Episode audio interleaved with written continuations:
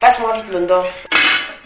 Mireille est jeune cadre de banque à Yaoundé au Cameroun. Il lui faut quelque chose de facile et rapide à cuisiner pour son petit monde. Heureusement, elle a cette poudre d'Ondor achetée il y a quelques jours dans un supermarché. Et en quelques minutes, un fumet appétissant se dégage et la soupe est prête. Comme Mireille, de nombreuses femmes affectionnent de plus en plus ces aliments du terroir prêts pour la cuisine.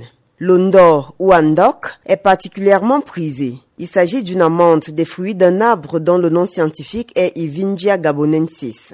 La valeur marchande de ce produit forestier non ligné est en train d'atteindre une côte fulgurante en Afrique centrale et de l'Ouest, et toute une chaîne de valeur a vu le jour. Le Centre international en recherche forestière, le CIFOR, dans ses activités sur la valorisation des produits forestiers non lignés au Cameroun, a longuement travaillé sur l'Ondor, et c'est le chercheur Abdon Awono qui mène ses travaux.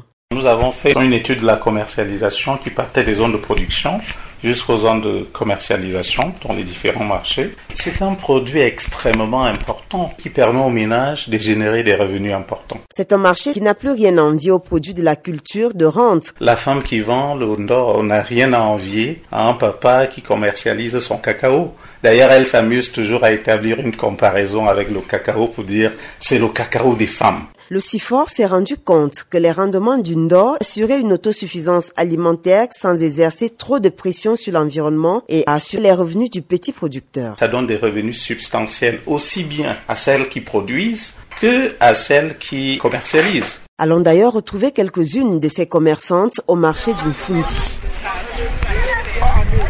Sylvie Boudé et Nomo sont des vendeuses de Ndor depuis des années. Elles subviennent aux besoins de leur famille grâce à la vente de ces amandes dont le prix ne cesse de monter. Le prix varie 10 000 S'il y a des moments que le Ndor arrive à 18 000. La demande est aujourd'hui très forte dans la sous-région. Dans les zones de récolte, les arbres de Ndor sont encore à l'état naturel ou sauvage, tout comme la récolte qui se fait à la main. L'organisme néerlandais de développement SNV compte proposer une machine à extraire les amandes. Et pour bien structurer cette filière et en faire une chaîne de valeur profitable aux petits producteurs, Abdon Awono du CIFOR ne voit qu'une solution. On essaie d'encourager les populations à domestiquer. Si c'est pas domestiqué, c'est clair que le dispositif qui existe dans la nature ne permettrait pas de satisfaire le marché. Il faut une recherche et une vulgarisation qui impliquent les producteurs à la base, ce qui crée un nouveau maillon de cette chaîne, à savoir les pépiniéristes.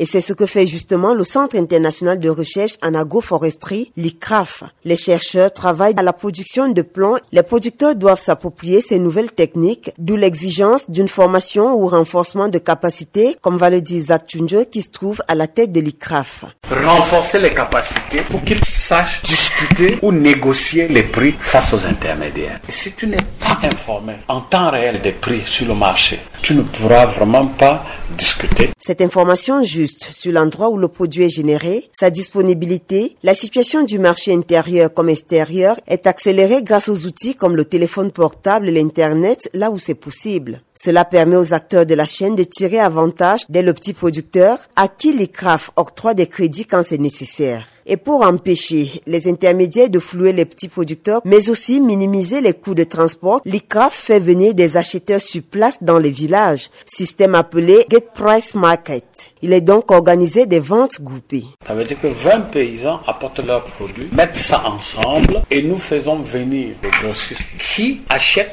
ces produits au prix fixé par les producteurs. Une fois rentrés au village, ils pourront même influencer la qualité du produit, en l'occurrence les techniques de séchage des amandes. Et pour une valeur ajoutée au produit, l'ICRAF va même plus loin. La transformation la conservation et le transport sur le marché sont absolument importants. De plus en plus de personnes se lancent dans la transformation, répondant à la demande d'une nouvelle classe sociale exigeante. C'est le cas de Lorraine Manga. Il y a en poudre, il y a sous forme de cube et puis il y a aussi en boule. Au Cameroun, la loi forestière et phonique constitue un réel frein pour le développement des petits producteurs, comme va le dire le sous-directeur de la promotion et de la transformation des produits forestiers non ligneux au ministère des Forêts et de la Faune, Joseph Nchenge C'est le même agrément qu'on demande aux exploitants qui font la grosse industrie forestière, qu'on demande à ceux qui opèrent dans les filières produits forestiers non ligneux. Heureusement, ces lois est en réécriture et c'est autant de domaines qui seront revus et corrigés. Une garantie certainement pour le Ndor dans un environnement où l'autosuffisance alimentaire est recherchée, tout en aidant les petits producteurs à faire face aux conséquences des variations climatiques. Une garantie également pour ces classes sociales qui, comme notre cadre de banque Mireille, trouveront produits labellisés sur les étalages des supermarchés.